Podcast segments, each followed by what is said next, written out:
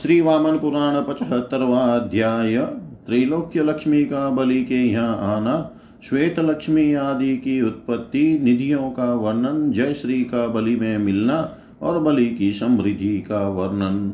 पुलस्त्योवाच। ततो गतेषु देवेषु ब्रह्मलोकं प्रति द्विज, त्रिलोक्ययं पालयामास, बलिर्धर्मान्वितः सदा। कलिस्तदा धर्मयुतं जगत् दृष्ट्वा कृते यथा ब्रह्माणं शरणं भेजे स्वभावस्य निषेवनात् गत्वा सददृशे देवं शैन्द्रैदेवै समन्वितम् स्वदीप्त्या द्योतयन्तं च स्वदेशं सशुरासुरं प्रणिपत्यतमाततिष्यो ब्रह्माणमीश्वरं मम स्वभावो बलिना नाशितो देवसत्तम तं प्राह भगवान् योगी स्वभावं जगतोऽपि।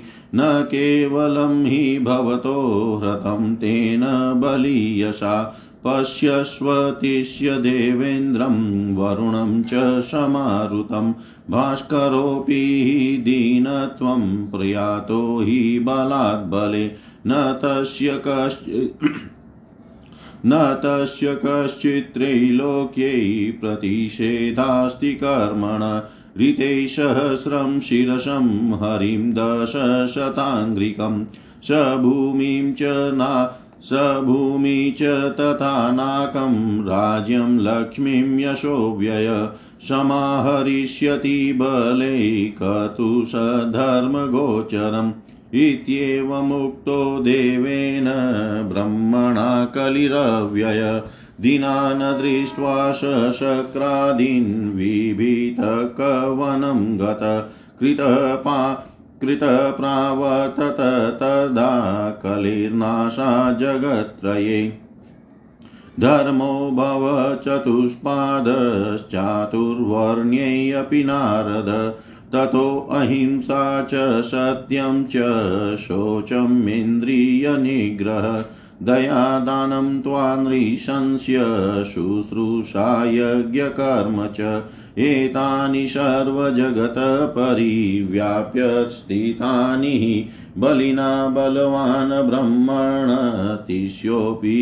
कृतः कृतः स्वधर्मस्थायिनो वर्णायाश्रमाश्च विशन्द्विजा प्रजापालनधर्मस्था सदैव मनुजर्सभा धर्मोत्तरे वर्तमाने ब्रह्मणस्मिन् जगत्त्रये त्रैलोक्यलक्ष्मीर्वरदा त्वायाता दानवेश्वरम् तां गतां निरीक्ष्येव सहस्राक्ष श्रियं बलि पप्रचकाशी माँ ब्रूहि केनास्यर्थेन चागता। सा तद्वचनमाकर्ण्य प्राह श्रीपद्ममालिनी बले शृणुष्वयास्मि त्वामायाता महिषी बलात्। अप्रमेयबलो देवो यो वशोचक्रगदाधर तेन त्यक्तस्तु मघवा, ततोऽहं त्वामिहागता। स निर्ममे युवतयश्च तस्रो रूपसंयुता। श्वेताम्बरधरा चैव श्वेतस्रगौनुलेपना। श्वेतवृन्दाकारूढा सत्वाढ्या श्वेतविग्रहा। रक्ताम्बरधरा चान्या रक्तस्रगनुलेपना। रक्तवाजी समारूढा रक्ताङ्गी राजसीहिषा पीताम्बरा पीतवर्णा पीतमाल्यानुलेपना सौवर्णस्यन्दनचरा तामसं गुणमाश्रिता, नीलाम्बरा, नीलमाल्या, नीलगन्धानुलेपना, नीलवृषसमारूढा, त्रिगुणाशा प्रकीर्तिता, या सा श्वेताम्बरा श्वेता, सत्त्वाढ्या कुञ्जरस्थिता सा ब्रह्माणं समायाता चन्द्रं चन्द्रानुगानपि या रक्ता रक्तवसना वाजिस्ता रजसान्विता कामप्रादाददेवराजाय मनवे तत्समेषु च पीताम्बराया शुभगारतस्था कनकप्रभा प्रजापतिभ्यस्तां प्रादाचुक्रायश च विशसु च नीलवस्त्रालिसदृशी या चतुर्थी वृषस्थिता सादानवाननैरिताश्च शूद्रान् विद्याधरानपि विप्राध्या श्वेतरूपां तां कथयन्ति सरस्वतीम्। स्तुवन्ति ब्रह्मणा सार्धं मके मन्त्रादिभिः सदा। क्षत्रिया रक्तवर्णां ता जय श्रीमिति संसिरे सा चैन्द्रेणाशूरश्रेष्ठमनुना च यशस्विनी वेश्यास्तामपि तवसनां कनकाङ्गीं सदेव हि स्तुवन्ति लक्ष्मीमित्येवं प्रजापालास्तथैव हि शूद्रास्तामनीलवर्णाङ्गीं स्तुवन्ति च सुभक्तिता श्रिया देवीति नाम्ना तां समं देत्येश्च राक्षसे, एवं विभक्तास्ता नार्यस्तेन देवेन चक्रिणा एतासां च स्वरूपस्थास्तिष्ठन्ति निधयो व्यया। इतिहासपुराणानि वेदासाङ्गास्ततोक्तय चतुष्षष्टिकला श्वेता महापद्मो निधिस्थित। मुक्ता स्वर्णरजतं रथाश्वगजभूषणं शस्त्राशस्त्रादिकवस्त्राणि रक्ता पद्मो निधिस्मृत गोमहिष्यखरोष्ट्रं च स्वर्णाम्बरभूमय औषध्यपशवपीता महानीलो निधिस्थित सर्वासामपि जातीनां जातिरेका प्रतिष्ठिता। अन्येषामपि संहर्त्री नीलाशङ्को निधिस्थित। एतासु संस्थितानां च यानि रूपाणि दानव। भवन्ति पुरुषाणां वै वदामि ते। सत्यशोचाभिसंयुक्ता मकदानोत्सवे रथा भवन्ति दानवपतै महापद्माश्रिता नरा। यज्विनः तृप्ता मानिनो बहुदक्षिणा। सर्वसामान्यसुखिनो नरा। पद्माश्रिता स्मृता। सत्यानृतसमायुक्ता दानाहरणदक्षिणा न्यायान्यायव्यौपेता महानीलाश्रिता नरा नास्तिका शोचरहिता कृपणा भोगवर्जिता स्तेया नात्रिकता युक्ता नराशङ्कश्रिता बले, इत्येवं कथितस्तुभ्यं तेषां दानवनिर्णय। अहं सारागिनी नाम जयश्रीस्त्वामुपागता, ममास्ति दानवपतै प्रतिज्ञा साधु सम्मता समाश्रयामि शौर्याढ्यं न च क्लीबं कथञ्चन न चास्ति भवतस्तुल्यो त्रैलोक्योऽपि बलाधिक त्वया बलविभूत्या हि प्रीतिमे प्रीतिर्मे जनिता ध्रुवा यत्त्वया युधि विक्रम्य देवराजो विनिर्जित। अतो मम पुरा प्रीतिर्जाता दानवशाश्वती दृष्टा ते परमं सत्वं सर्वेभ्योऽपि बलाधिकं सौण्डीर्यमानिनं वीरं ततोऽहं स्वयमागता। नाश्चर्यदानवश्रेष्ठ हिरण्यकशिपो कुले प्रसूतस्यासुरेन्द्रस्य तव कर्म यदीदृशम् विशेषितस्त्वया राजन् देतेय प्रपितामह। विजितं विक्रमादयेन त्रैलोक्यं वै परिहृतम्।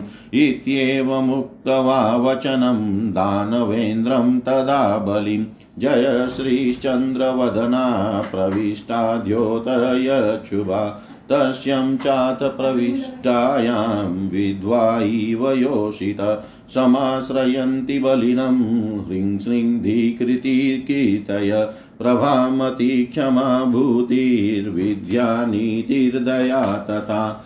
श्रुति, स्मृति, धृति, कीर्ति, मूर्ति क्रियान्विता। पुष्टिस्तुष्टिरुचिस्त्वन्या तथा सत्त्वाश्रिता गुणा। ता सर्वा बलिमाश्रित्य व्यश्राम्यन्त यथा सुखम्। एवं गुणो भूतदनुपुङ्गवोऽसौ बलिर्मात्मा शुभबुद्धिरात्मवान्।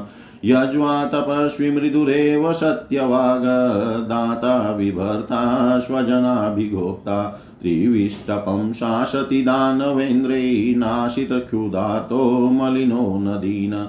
सदोज्ज्वलो धर्मरतोऽतदान्त कामोपभोक्ता मनुजोऽपि जात, कामोपभोक्ता मनुजोऽपि जात। पुलस्त्य जी बोले, द्विज देवों के ब्रह्मलोक चले जाने पर बलि सदा धर्म से युक्त धार्मिक रहते हुए तीनों लोकों का पालन करने लगा। उस समय संसार को सत्य युग की भांति धर्म से संपन्न हुआ देख कर कलि युग अपने कर्तव्य का सेवन करने के हेतु ब्रह्मा की शरण में गया। वहाँ जाकर उसने ब्रह्मा को इंद्र आदि देवों के साथ देखा। वे अपनी प्रभा से सुरों और असुरों से युक्त अपने लोक को प्रदीपित कर रहे थे। उन ईश्वर ब्रह्मा को प्रणाम कर कली ने उनसे कहा, देव श्रेष्ठ बलि ने मेरे स्वाभाविक कर्म को नष्ट कर दिया। योगी भगवान ब्रह्मा ने उससे कहा, केवल तुम्हारा ही नहीं, अपितु संपूर्ण लोक का स्वभाव उस बलशाली ने हरण कर लिया है। कले, मरुत के साथ वरुण और देवेंद्र को देखो। बलि के पराक्रम से सूर्य भी निस्तेज से हो गए हैं। सहस्र शीर्षा तथा सहस्र पाद विष्णु के सिवा तीनों लोकों में उसके कर्म को बंद करने वाला कोई नहीं दिखता है। वे अविनाशी बलि द्वारा किए गए सधर्म के हेतु मिली हुई उसकी भूमि स्वर्ग राज्य लक्ष्मी एवं यश का अपहरण करेंगे। भगवान ब्रह्मा के इस प्रकार कहने पर अव्यय कली इंद्र आदि देवताओं को चिंतित हुआ देख कर विभि तक वन में चला गया। नारद जी, कली के अदृश्य हो जाने से तीनों लोगों में सत्य युग प्रवर्तित हो गया। चारों वर्णों में, चारों चरणों में धर्म चारों चरणों से धर्म व्याप्त हो गया। तपस्या, हिंसा, सत्य, पवित्रता, इंद्रिय निग्रह, दया, दान, मृदुता, सेवा और यज्ञ कार्य, ये सभी समस्त जगत में छा गए। भ्रमण बलि ने बलशाली, कली को भी सत्य युग बना दिया। सभी वर्ण अपने अपने धर्म में स्थित हो गए। द्विजगण अपने अपने आश्रमों का पालन करने लगे, तथा राजा प्रजा पालन रूपी धर्म का आचरण करने लगे। भ्रमण इन तीनों लोकों के धर्म परायण होने पर वरदायिनी त्रैलोक्य लक्ष्मी दानव राज बलि के पास आई। इंद्र की लक्ष्मी को उपस्थित हुए हुई देख कर बलि ने पूछा, मुझे यह बतलाओ कि तुम कौन हो और किस उद्देश्य से आई हो? कमल की माला से अलंकृत लक्ष्मी ने उसकी बात सुनकर कहा, भले मैं हठात तुम्हारे पास आई हूँ, मैं जो स्त्री हूँ, उसे सुनो। अमित शक्तिशाली चक्र और गदा को धारण करने वाले देव विष्णु ने इंद्र को छोड़ दिया है। अतः मैं यहाँ तुम्हारे पास आई हूँ। उन्होंने विष्णु ने रूप से संपन्न चार युवतियों की सृष्टि की। पहली युवती सत्व प्रधाना श्वेत वर्ण की शरीर वाली श्वेत वर्ण का वस्त्र धारण करने वाली श्वेत माल्य और अनुलेपन से युक्त एवं श्वेत गज पर आरूढ़ थी दूसरी युवती रजोगुण प्रधाना रक्त वर्ण की शरीर वाली रक्त वर्ण के वस्त्र को धारण करने वाली रक्त वर्ण के माल्य और अनुलेपन से युक्त तथा रक्त वर्ण के अश्व पर आरूढ़ थी तीसरी युवती तमोगुणा प्रधाना पीत वर्ण के शरीर वाली पीत वर्ण का वस्त्र धारण करने वाली पीत वर्ण की माला और अनुलेपन से युक्त तथा स्वर्ण के बने रथ पर आरूढ़ थी चौथी युवती त्रिगुण प्रधाना नील शरीर वाली, नीले वर्ण का वस्त्र धारण करने वाली एवं नीले वर्ण की माला, चंदन और अनुलेपन से युक्त तथा नील वर्ण के वृक्ष पर आरूढ़ थी सत्व प्रधाना श्वेत वर्ण की शरीर वाली श्वेत वस्त्र धारण करने वाली हाथी पर आरूढ़ युवती ब्रह्मा चंद्रमा एवं चंद्रमा के अनुयायियों के पास चली गई। रजोगुण से युक्त रक्त वर्ण की शरीर वाली रक्त वस्त्र धारण करने वाली एवं घोड़े पर आरूढ़ युवती को उन्होंने इंद्र मनु तथा उनके समान वाले लोगों को प्रदान किया। कनक वर्ण की शरीर वाली पीत वर्ण के वस्त्र धारण करने वाली सौभाग्यवती रथ पर आरूढ़ युवती को उन्होंने प्रजापतियों, शुक्र एवं वैश्यों को दिया। नील वर्ण के वस्त्र को धारण करने वाली भ्रमर के समान वृष पर स्थित चौथी युवती, दानवों नैरितों शूद्रों एवं विद्याधरों के पास चली गई। उस श्वेत रूपा को विप्र आदि सरस्वती कहते हैं। यज्ञ में वे ब्रह्मा के सहित उसका मंत्रादि से सदा स्तुति करते हैं। क्षत्रिय जन उन रक्त वर्णा को जय श्री कहते हैं। असुर श्रेष्ठ व इंद्र तथा मनु के साथ यशोमती हुई।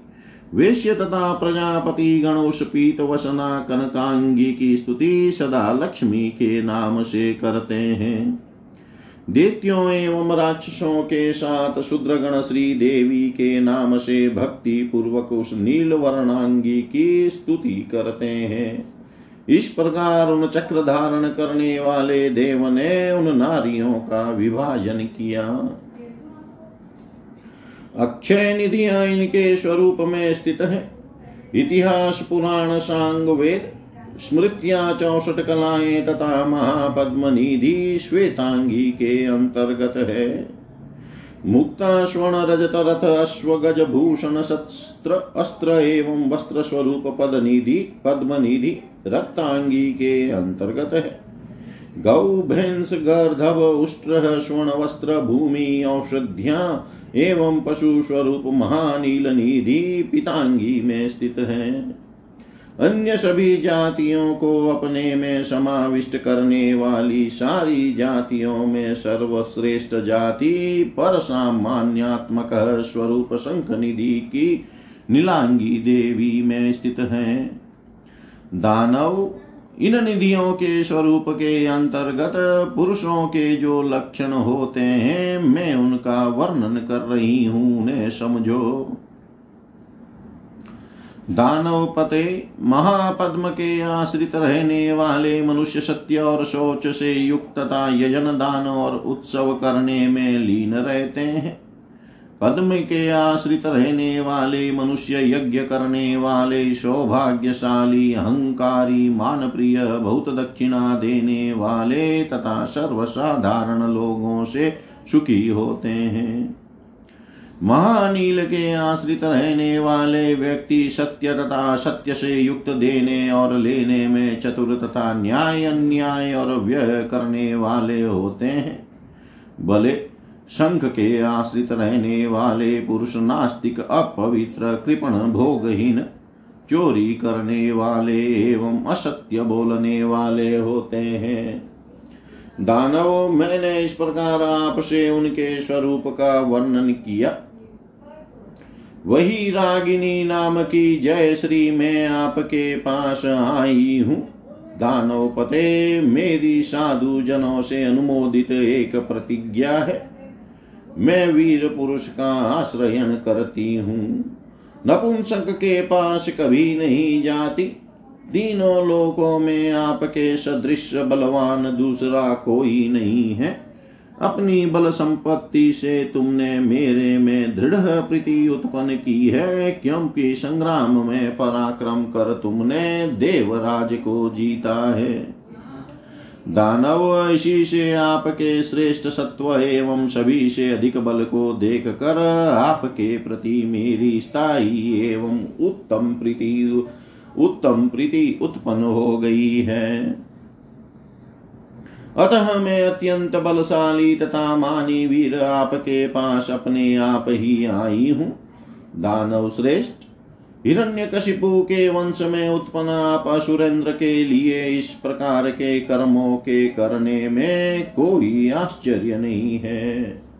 राजन शत्रुओं द्वारा अधिकृत त्रैलोक्य को अपने पराक्रम से जीत कर आपके, आपने दिति के पुत्र अपने प्रपितामह को और विशिष्ट कर दिया है।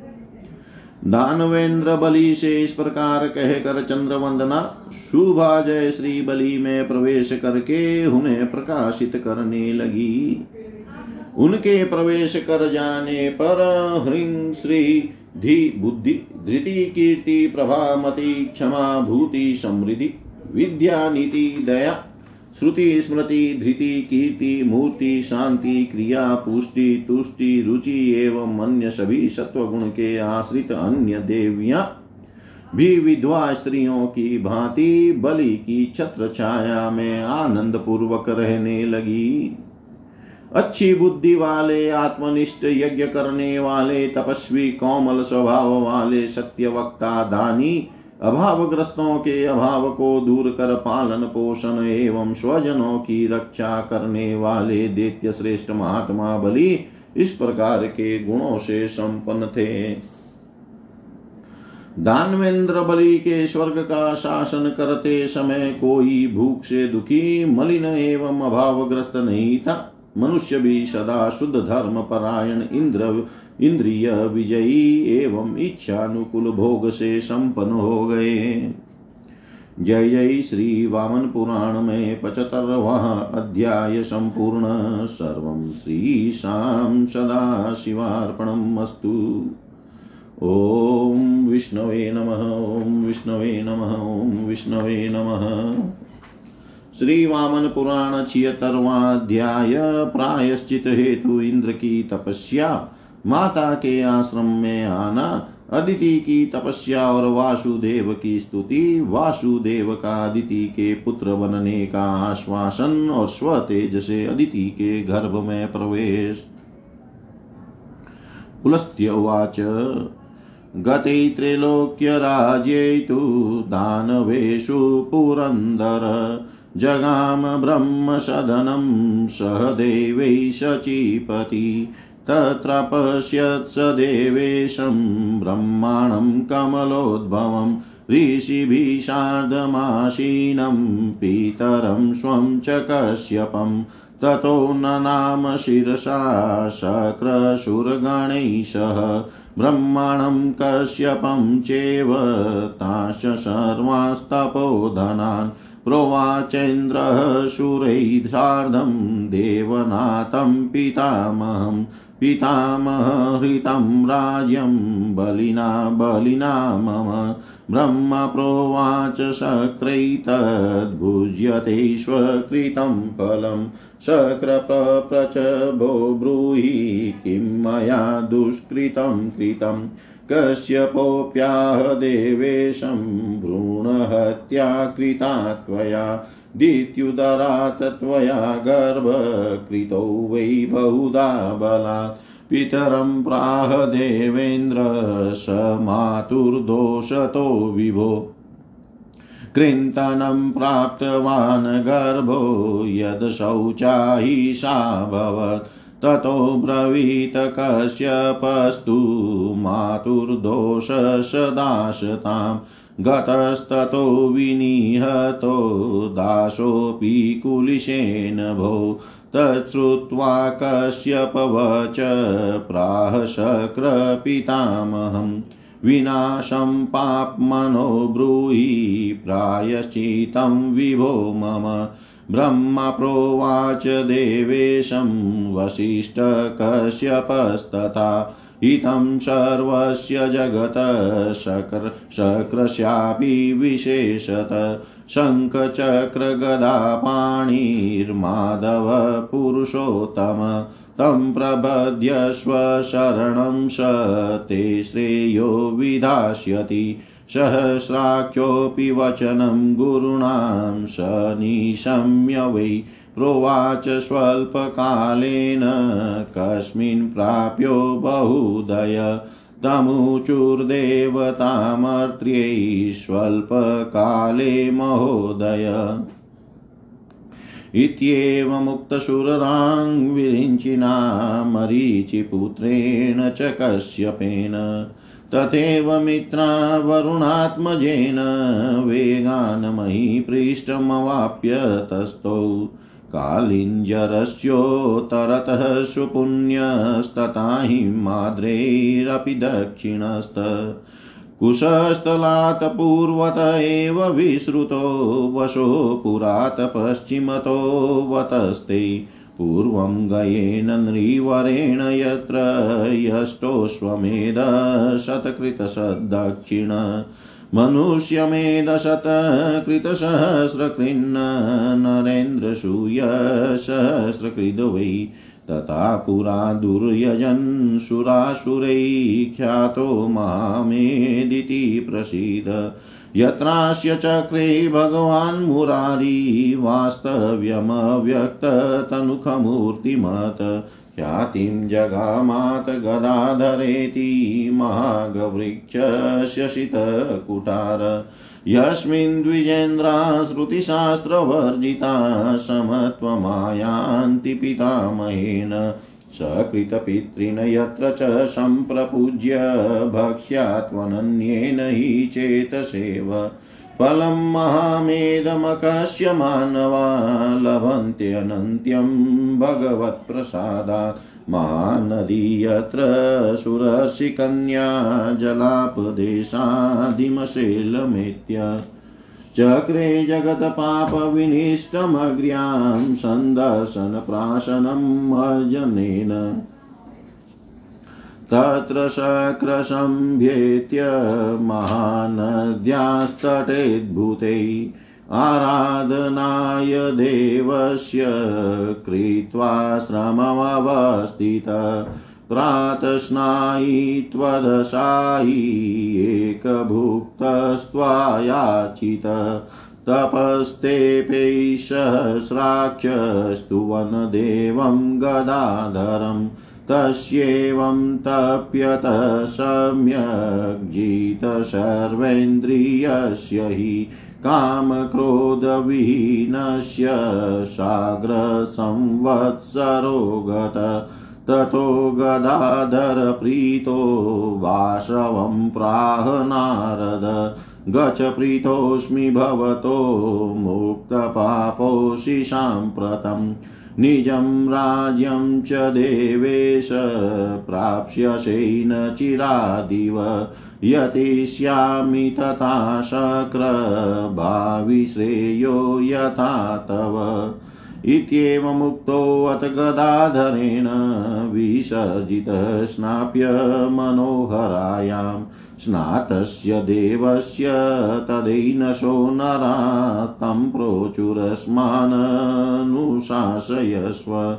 प्रोवाच तान् भीषणकर्मकारान् नाम्ना पुलिन्दान् मम पापसम्भवा वसद्वमेवान्तरमद्र्यमुख्ययोरिमाद्रिकालिञ्जरयो पुलिन्दा।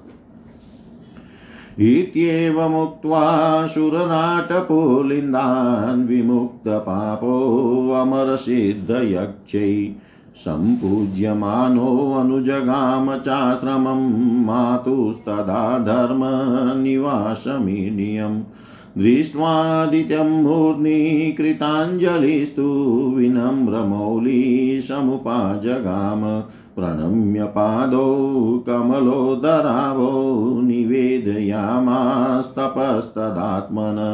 पप्रचसा कारणमीश्वर तमाग्राह्य चालिङ्ग्य सहस्रुदृष्टया स चाचचक्षे बलिना रणे जयं तदात्मनो देवगणेश सार्धम् श्रुत्वेव सा शोकपरिप्लुताङ्गी ज्ञात्वा जितं दैत्य सुतैः सुतं तम। दुःखान्विता देवमनाद्यमीड्यं जगाम विष्णुं शरणं वरेण्यम् नारद उवाच, कस्मिन् जने त्रिशूरशतमानां स्थाने ऋषिकेशमनन्तमाद्यं चराचरस्य प्रभवं पुराणम् आराधयामास शुभे वद त्वम् पुलस्त्यवाच सुरारणीशक्रमवेक्षय दीनं पराजितं दानवनायकेन। शीते अतपक्षे मकररक्चर्गे अर्कै घृतार्चिष स्यादत सप्तमेऽग्नि दृष्टवेव देवं त्रिदशाधिपं तं महोदयेशक्रादिशादिरूढम् निराशनाशयं तवाकशुचिता तदोपतस्ते शरणं सुरेन्द्रम्। अदितिरुवाच जयस्वदिव्याम्बुजकोशचौर। जयस्व संसारतरो कुठार। जयस्व पापेन्धनजातवेदस्तमोगसंरोध नमो नमस्ते। नमोऽस्तु ते भास्करं दिव्यमूर्ते त्रैलोक्यलक्ष्मीतिलकाय ते नमः। त्वं कारणं सर्वचराचरस्य नाथोऽसि माँ पालय विश्वमूर्ते। त्वया जगन्नाथ जगन्मयेन नाथेन शक्रो निजराज्यहानिम्। अवाप्तवान् शत्रुपराभवं च ततो भवन्तं शरणं प्रपन्ना इत्येवमुक्त्वा सुरपूजितं सालिख्य रक्तेन हि चन्दनेन सम्पूजयित्वा करवीरपुष्पैः संधूप्य धूपैः कणमर्कभोज्यम् निवेद्य चैवाज्ययूतं महारहं वनं महेन्द्रस्य हिताय देवी।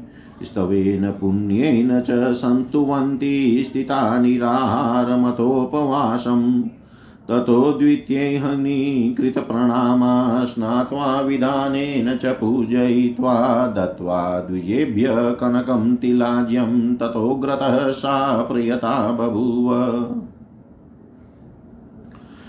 ततः प्रीतो भवद्भानुर्घृतार्ची सूर्यमण्डलात् विनिसृत्याग्रतस्थित्वा इदं वचनमब्रवीत्।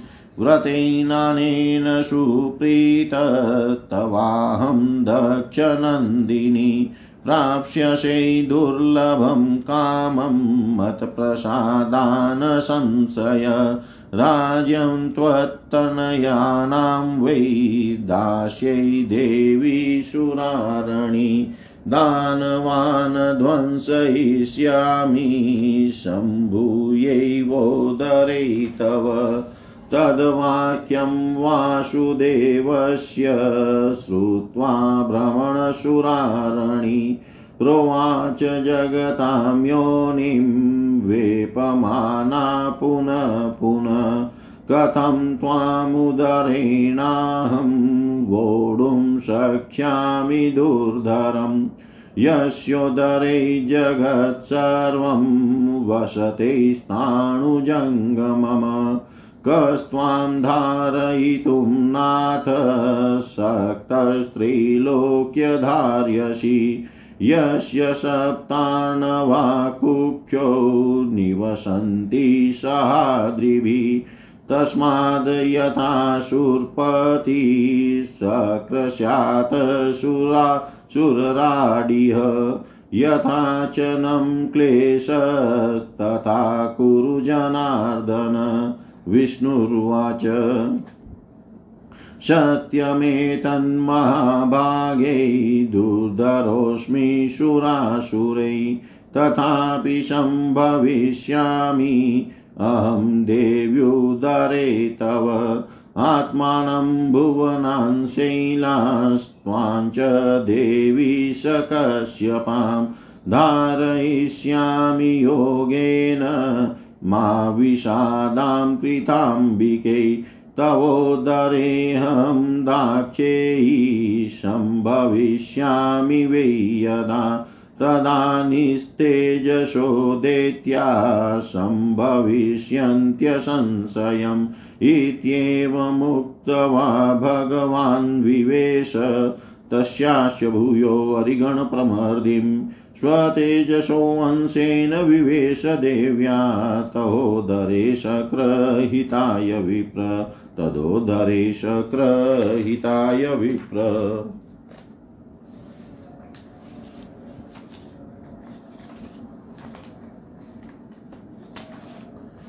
पुलस्त्य जी बोले, नारद जी, तीनों लोकों का राज्य दानवों के अधीन हो जाने पर सचिपति सचिपति इंद्र देवों के साथ ब्रह्मलोक गए।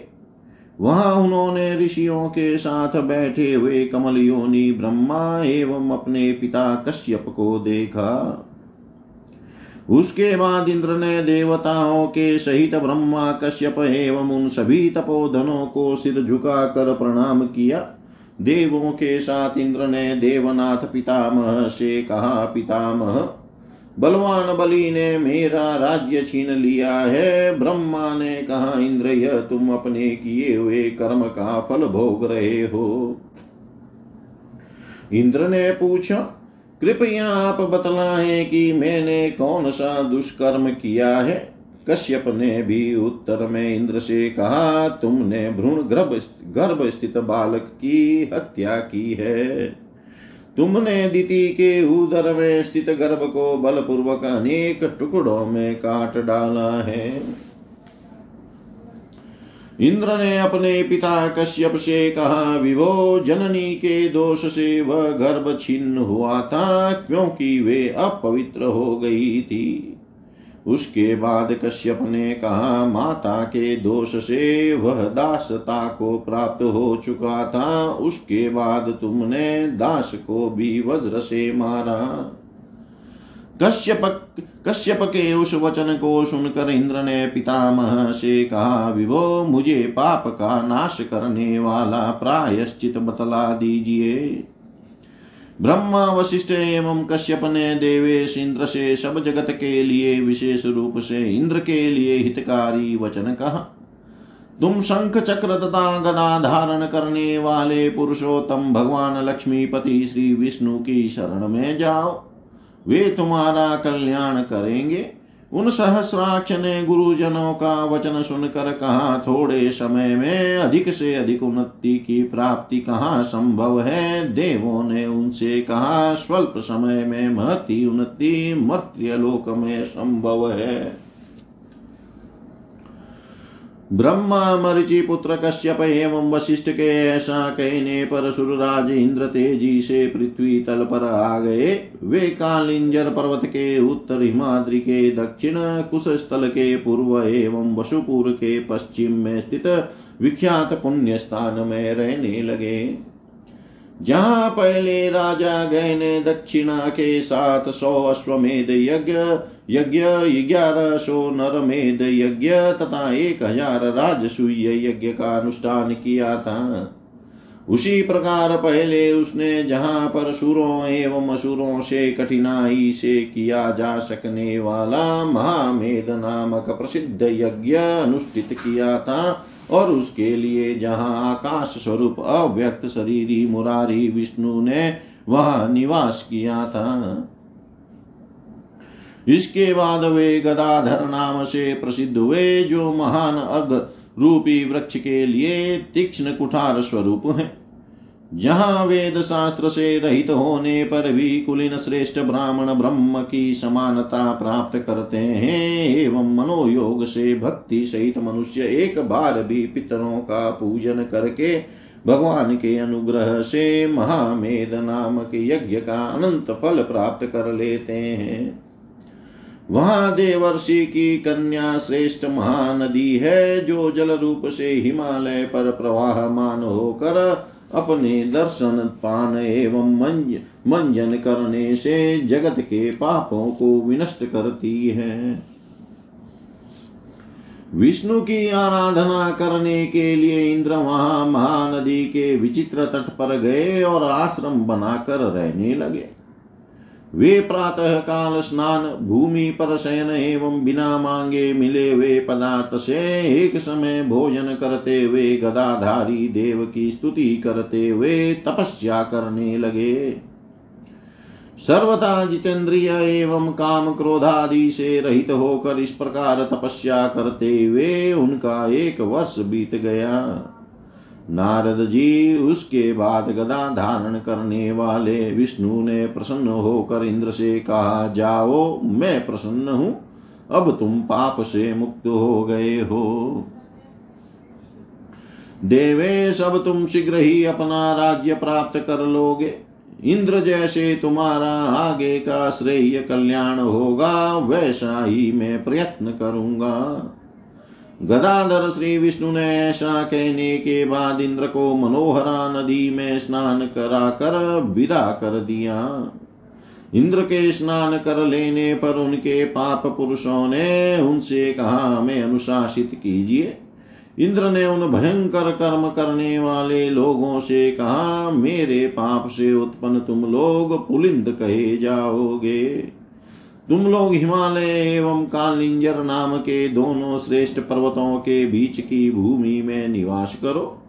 पुलिंदों से ऐसा कहने के पश्चात पाप से मुक्त हुए सुरराज देवों, सिद्धों एवं यक्षों से पूजित होते हुए माता के धर्म के आश्रय रूप पूज्य आश्रम में चले गए।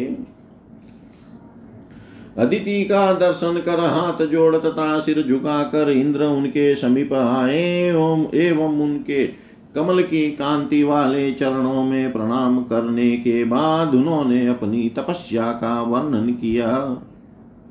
उन अदिति ने अश्रुपूर्ण दृष्टि से इंद्र को सूँगा एवं उनको गले लगाकर तपस्या का कारण पूछा। इंद्र ने बलि द्वारा देवों सहित अपने पराजित होने का पूरा समाचार कह सुनाया।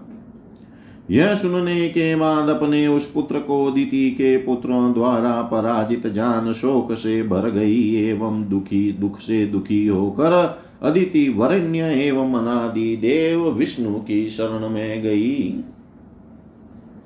नारद ने कहा, पूछा, कृपया आप यह बतलाइए कि देवों की माता अदिति ने किस शुभ स्थान पर अनादि अनंत चर और अचर के के उत्पन्न करने वाले एवं पुरातन ऋषि केश की आराधना की?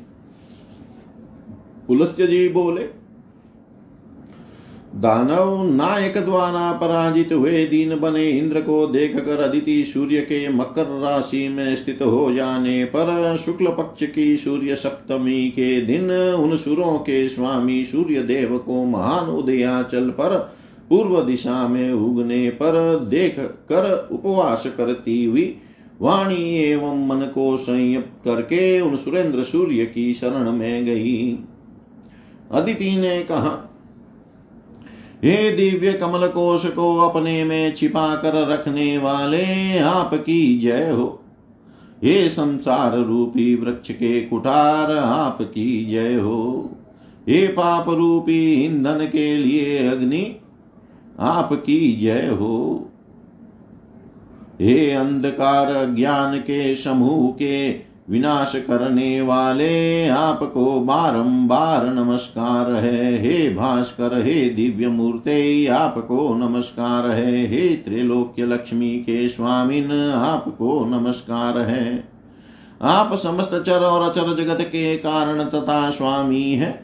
हे विश्वमूर्ते, आप मेरी रक्षा कीजिए। हे जगन्नाथ, जगन्मय, आप स्वामी के ही कारण इंद्र को अपने राज्य की हानि एवं शत्रु से पराभव की प्राप्ति हुई है।